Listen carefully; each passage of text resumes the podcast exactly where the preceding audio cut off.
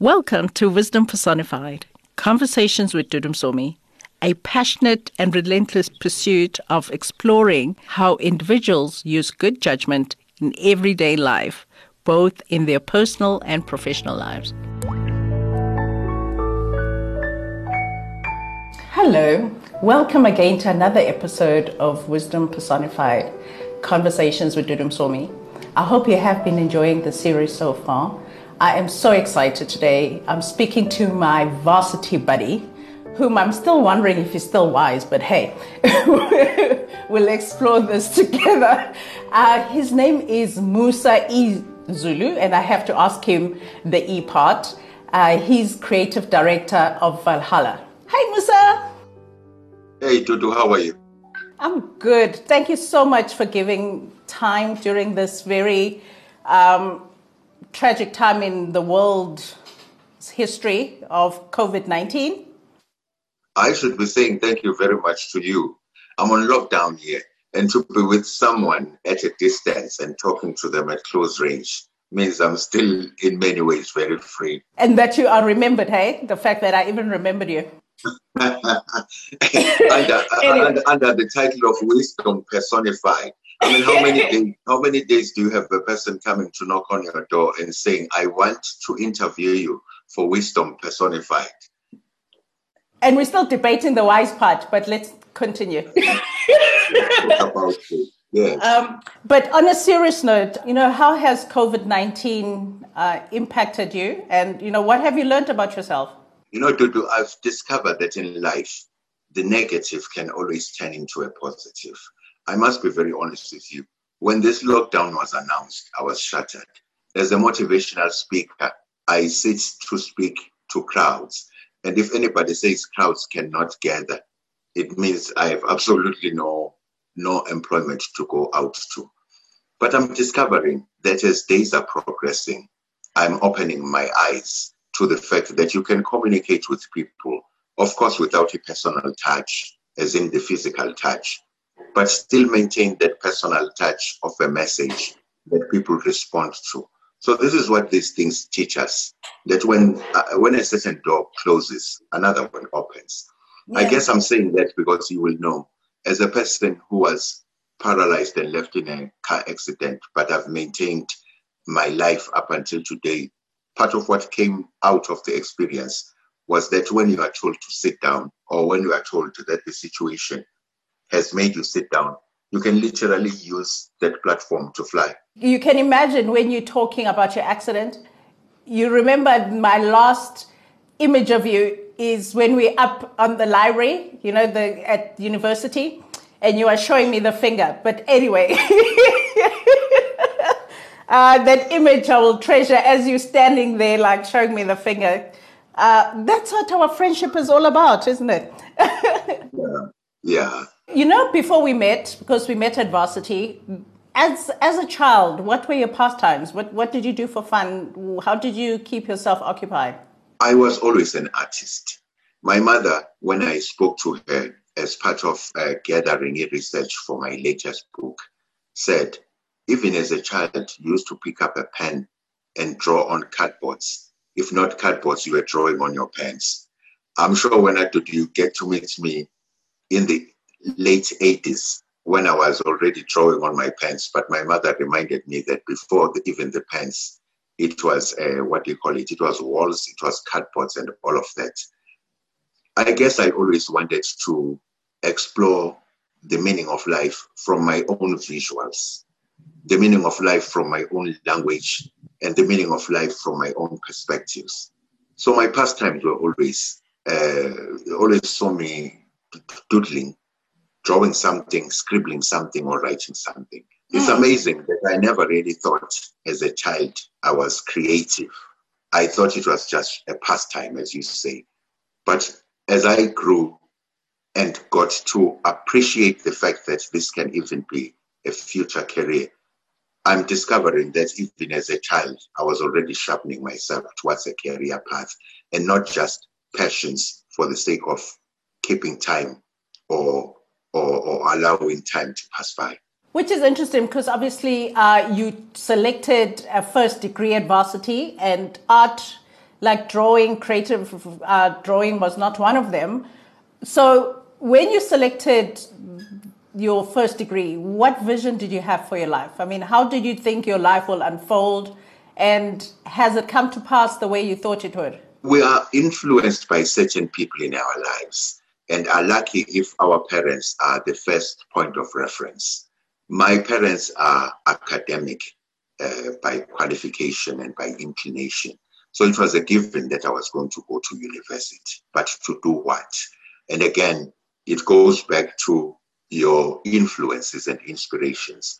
My father was a professor at university and even a lecturer, and had pursued the social sciences to place himself where he was.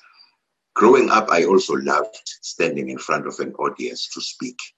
And I always looked at my father whenever he was lecturing and think to myself, wow, I hope that one day I could qualify myself to stand in front of people and teach them from this angle. And then there were also other things that happened before I even went to university that wanted me or that made me want to pursue the social sciences. I was growing up in a changing South Africa, and I was always a child that wanted to balance my understanding of myself with a very firm understanding of a society where I was living. So South Africa was a was was not just a powder keg, as you would love to call it in the late 80s, but it was also fertile ground for a person that wanted to understand social change, the dynamics of social relations, uh, all the way to people in industry and how that influences the social economics of society. So I went to university to study all of that. Number one, uh, inspired by my father, who was an academic and standing in front of an audience. And number two, by a society that was changing, which was uh, in many ways challenging me to find my stand. You didn't do psychology. You did sociology. Yeah, I did psychology, but sociology, psychology, uh, English. yeah, that's where we met in the English. Yeah. where you used to stare at me across the room. I remember. Uh-huh. I guess university was beautiful because you were also coming to contact with people that were bringing in another dimension. You know, Dudu, it's very easy to count yourself as one of those that went to university those days, but becomes very important to then say, who was I in the mix? I remember to, to that Nomangoba, we used to say, wow, look at this young one that speaks such beautiful English. And of course, when I had been educated in uh, in, in, in a different set of schools from our own.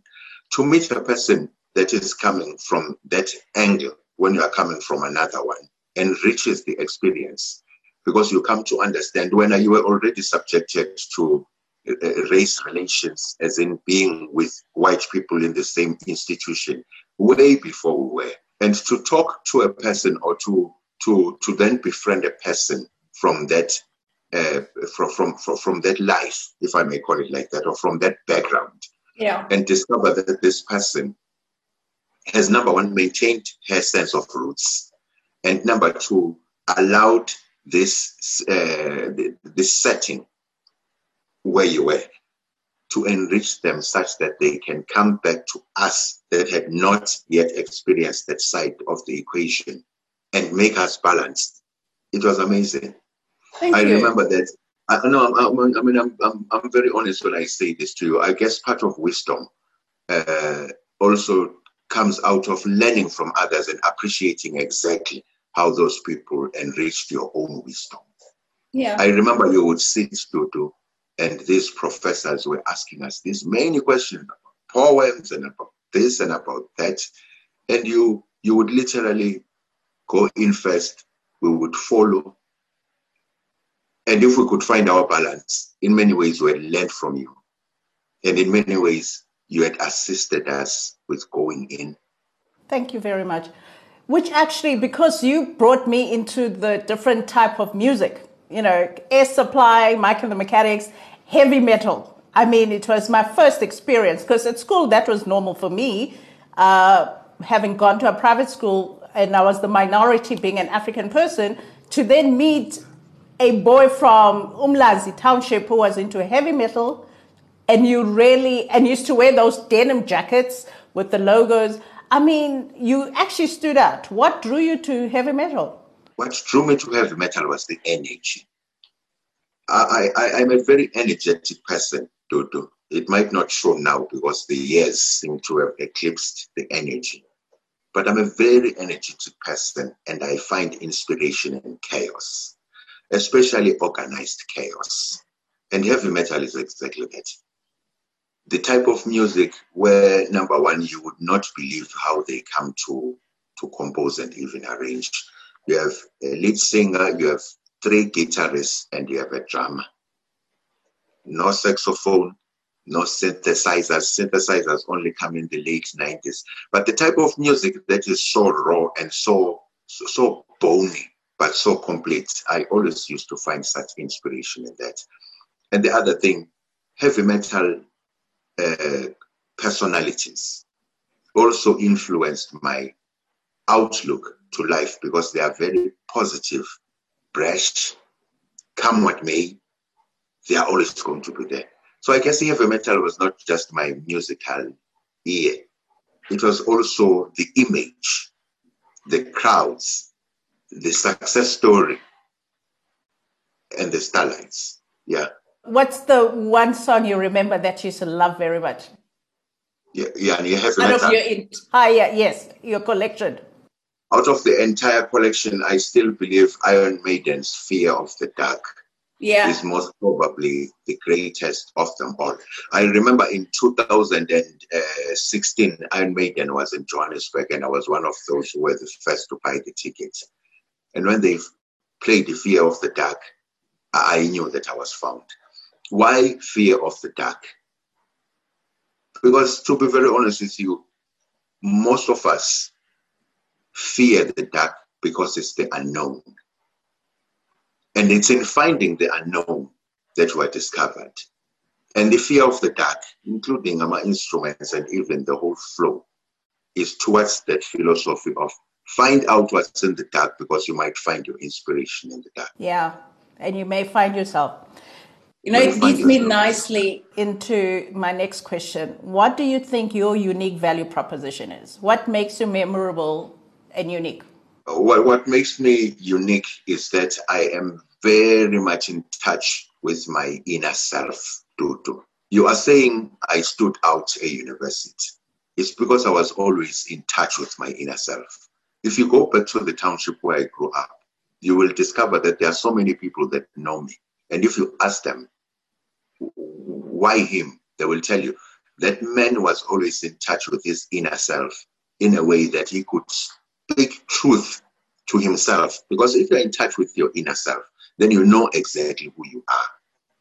You can never lie or try to position yourself as somebody else. You are who you are because you have discovered that inner guiding system that takes you to exactly who you are. And, and, and if you know who you are, then you always make choices without any pressure because all of those choices are based on an understanding of who you are, what you can do, and what you want to do. I am very disciplined. As much as many people think that I've led a rock star lifestyle, a sense of discipline emanates from an understanding of exactly who I am and what I'm all about. I am also the first to take the initiative. How has it come to be like that? Because if you know who you are and you know exactly the direction you want to take, you are always going to be the first one to take this a step towards that direction. So I'm very good with taking the initiative. Highly productive. Why would I call myself highly productive?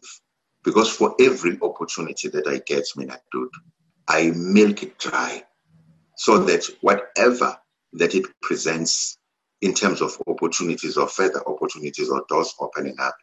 By the time they open, I'm right there and fully prepared. And productive people will always give you that type of movement towards their personal growth.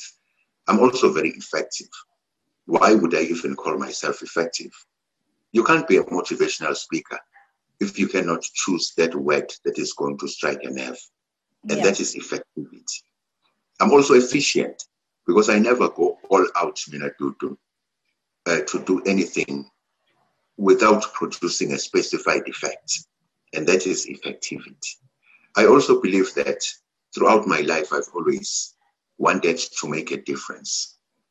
And I guess that is what that is one philosophy or one trait that assisted me with my disability.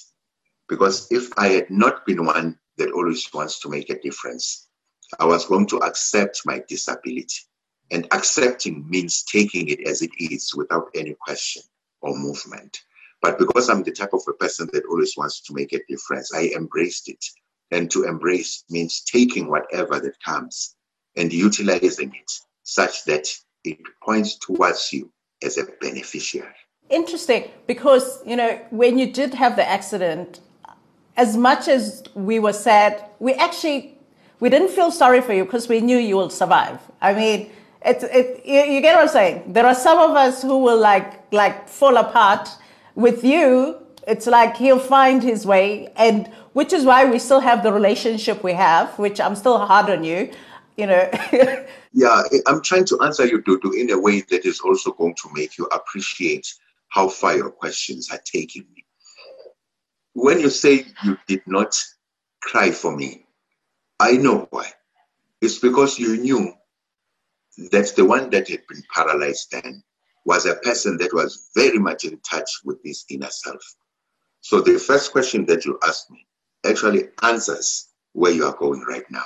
You don't cry for people that know exactly who, who, who, they are, especially people who are in touch with their inner system. Because a person who is in touch with their inner system quickly understands that it's the body that has been wrecked, but not the soul. Yeah. And if you can understand that it's the body that has been wrecked, then the first thing that you do is you guide against the soul collapsing. And if the soul can still be maintained, whether the body is wrecked, and I'm now imaging in a wheelchair, I still am me. Mm. Very much. Mm. Can still take the initiative, still effective, productive, efficient, and I can still make a difference. Yeah. I hope that message really drives home because this is part of why we're having this conversation. So, my next question to you is in the context of everything you've gone through, what is the most courageous decision you've ever taken as a person? The most courageous decision, and there are many that I've taken, was to embrace my disability. Because if I had not embraced my disability, Dudu, then you are in, in telling me about my university days, I am, uh, if, I, if I had not embraced the disability, I was going to find myself scratching my head and thinking, whoa, did something like that ever happen? Did we ever have such encounters? People that do not embrace Dudu have absolutely no sense of continuity. They cannot even lean back on their past to make sense out of their changes. I'm a social scientist. Whether I'm in a wheelchair or not, I can still go back to university, either lecture or assist the university with research and development of knowledge. Now, a person that does not embrace quickly forgets all about that. They go home and they sit and say, Well, I'm disabled now. What can I do? There is so much that you can do, but it begins with embracing what has happened. Yeah. Then you can always even go back to the past and say, how much of me and of life did I get to learn in my past, which I can now use to progress to the future? Yeah, that's an interesting perspective. The first thing that happens three years after my paralysis, the Department of Transport is looking for a director of road safety.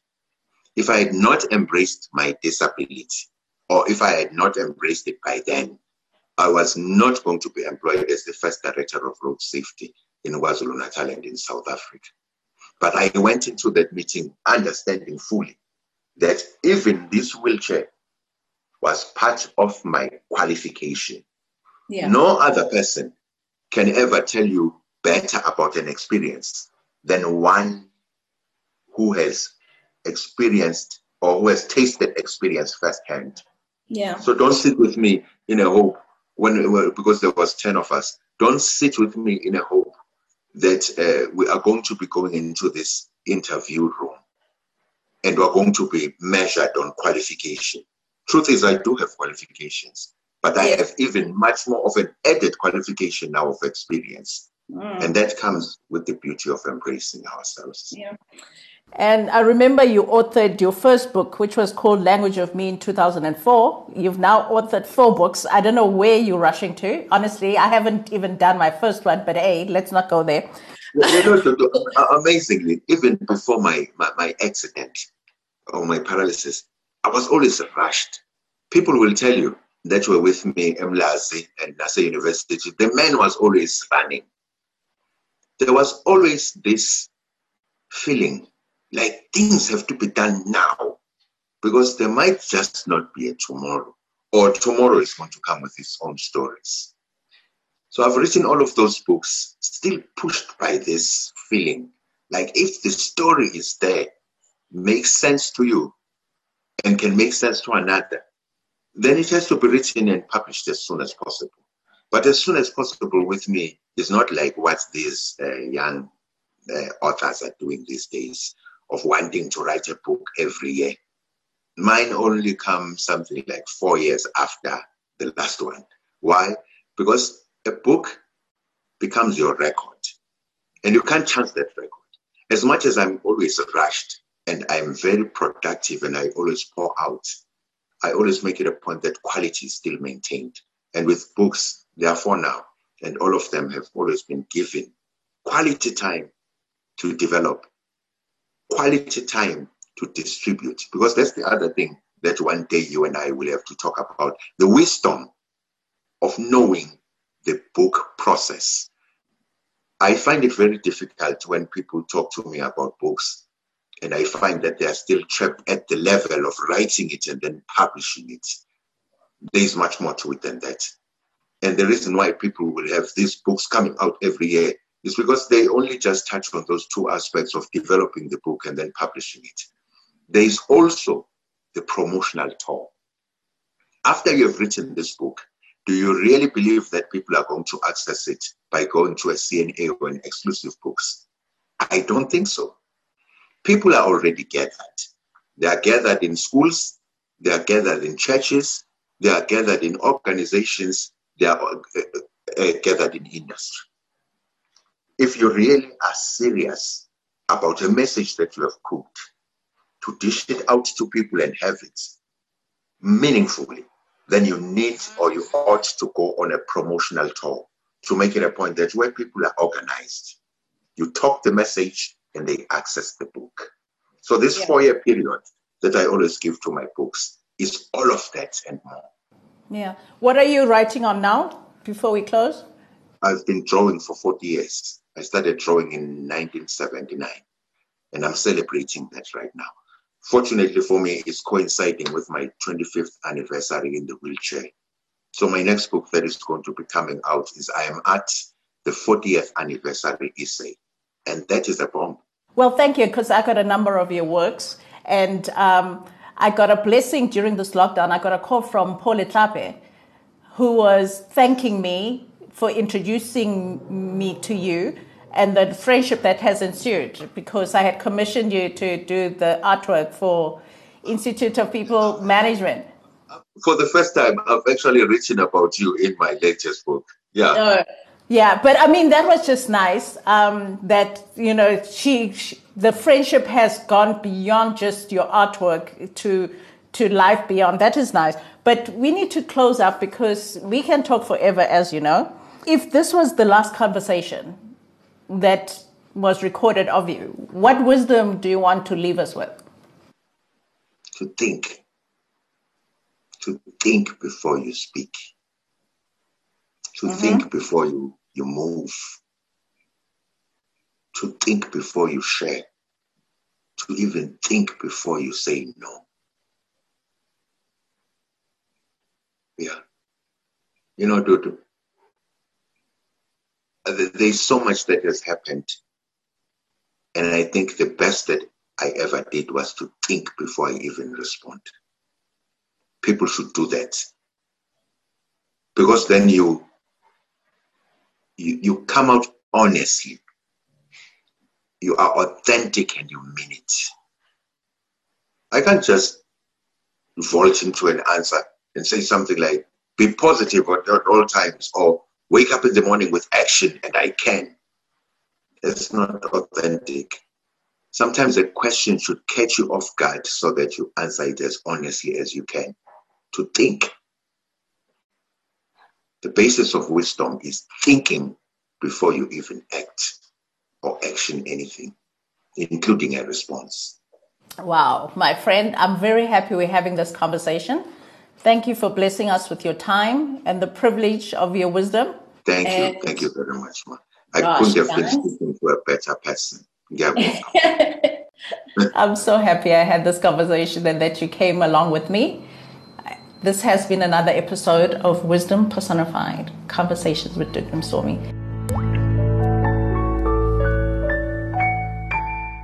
Thank you for listening to this episode of Wisdom Personified Conversations with Dudu Msomi. Please also like, follow, and subscribe to our channel and share the wisdom with your friends. I would love it if you could rate and review as well. Wisdom Personified Conversations with Dudu Msomi is also available on YouTube, Facebook Watch, Apple, and Google Podcasts, as well as Spotify. Enjoy the wisdom journey.